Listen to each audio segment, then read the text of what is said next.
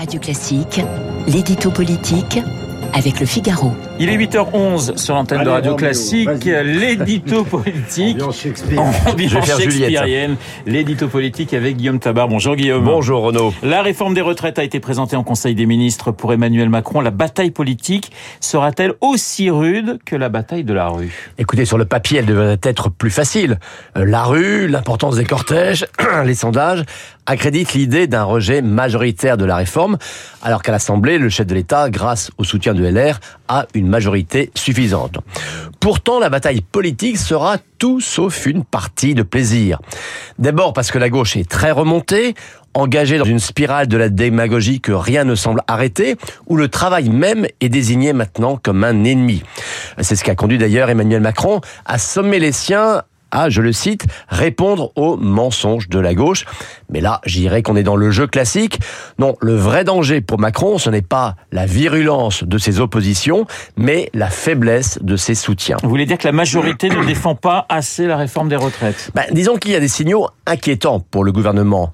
Euh, quand vous avez l'ancien président du groupe LREM qui dit « Je ne dirais pas que la réforme est juste », quel cadeau fait à ses opposants Euh, Quand le groupe Modem sort de son chapeau sans prévenir personne une remise en cause des 35 heures pour augmenter le temps de travail, on ne peut pas dire ni que ce soit un bel exemple de cohésion de la majorité, ni que ça rende service au gouvernement.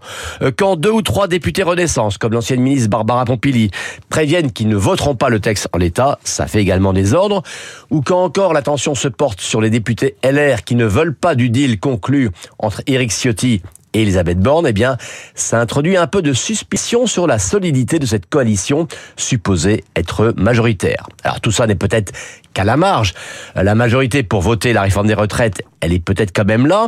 Mais vous savez, le rapport de force en politique, c'est aussi de l'image.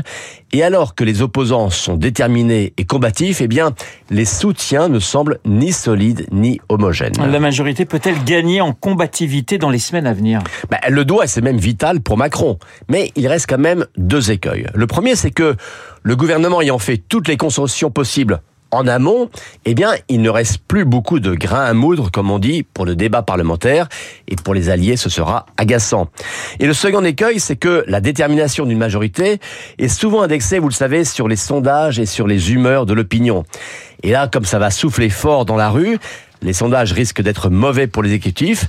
Et donc, voyez, pour passer la tempête, le chef de l'État va devoir sacrément regonfler les siens. L'édito politique signé Guillaume Tabar. Tout de suite, on frappe.